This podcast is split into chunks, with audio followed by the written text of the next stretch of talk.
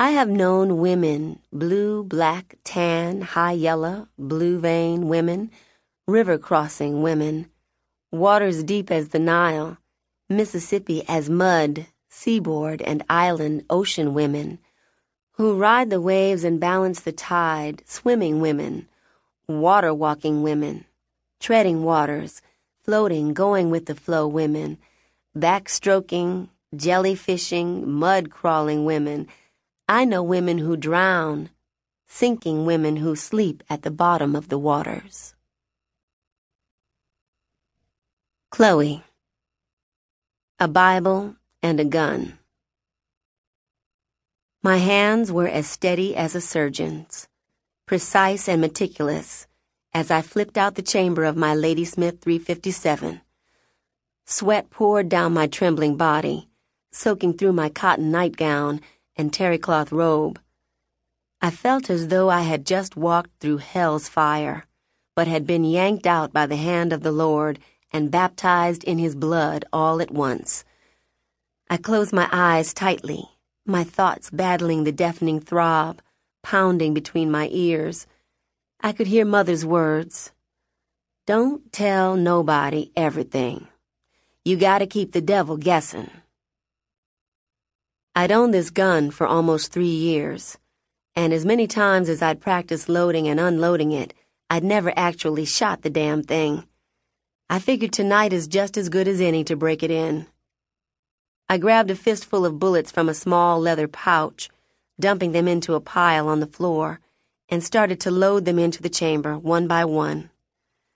My brain was running on fumes, but one thought was crystal clear. The devil has to go. I know you shouldn't question God, but this is one of those times I gotta make an exception.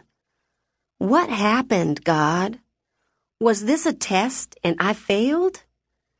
I wonder if a God fearing person has to make a decision to do something drastic, in this case, taking another's life to save two. Does that still make it a sin? God, please forgive me, but there just ain't no more time to keep contemplating the what ifs, whys, and how comes. I have to do this for my unborn child. Crash! I was jolted by the sound of a wooden chair scraping across the tiled kitchen floor, quickly followed by the loud cracking sound of splintering wood and shattering glass. My heart raced as I slipped the last bullet into the chamber and snapped it closed. You owe me money, and I want out of this marriage! His menacing, rage filled voice echoed through the entire house. Stop breaking my things! I screamed, cupping one hand over my ear. No weapon that forms against me shall prosper. Chloe! Every time he called my name, it sent a shock wave throughout my entire body. Get the fuck out here now! Do you hear me? He slammed the hall closet door shut. I used to have a good life. His shouts faded in and out as he walked from room to room. You ruined my fucking life! His expensive Italian loafers made a series of quick, dull thuds on the carpet as he barreled down the hallway toward the back bedroom where I had sought safety. Clop, clop, clop. His steps stopped just on the other side of the door. He liked expensive things, shoes especially. I had grown sickened by how he made it a point daily to advertise how much he paid for each pair he owned. It was his idea to sell all my large pieces of furniture. He said we were going to start our lives fresh together. The first thing he convinced me to do was clear out the guest bedroom. He turned the entire room into his personal dressing room. Shoes, some never worn, housed in fancy shoe boxes, stacked in alphabetical order according to designer, lined the walls. I had never met a man who owned more pairs of shoes than I did.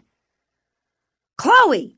he shouted as he furiously jiggled the doorknob. I can't believe you locked the fucking door! Open the door! Bam, bam, bam, bam!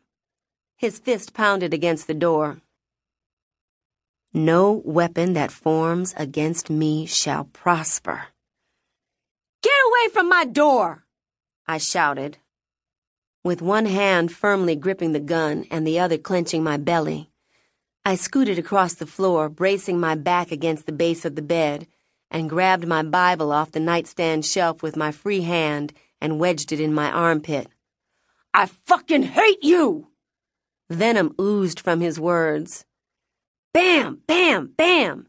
His fists sounded again, this time more forcefully as if they were tearing through the door. I want to talk to you! Bam! Bam! Bam! You're crazy! What do you want? You don't bang on the door like a lunatic if all you want to do is talk, I firmly replied. Look, I just need to talk to you face to face. He leaned his head on the door and let out a deep sigh.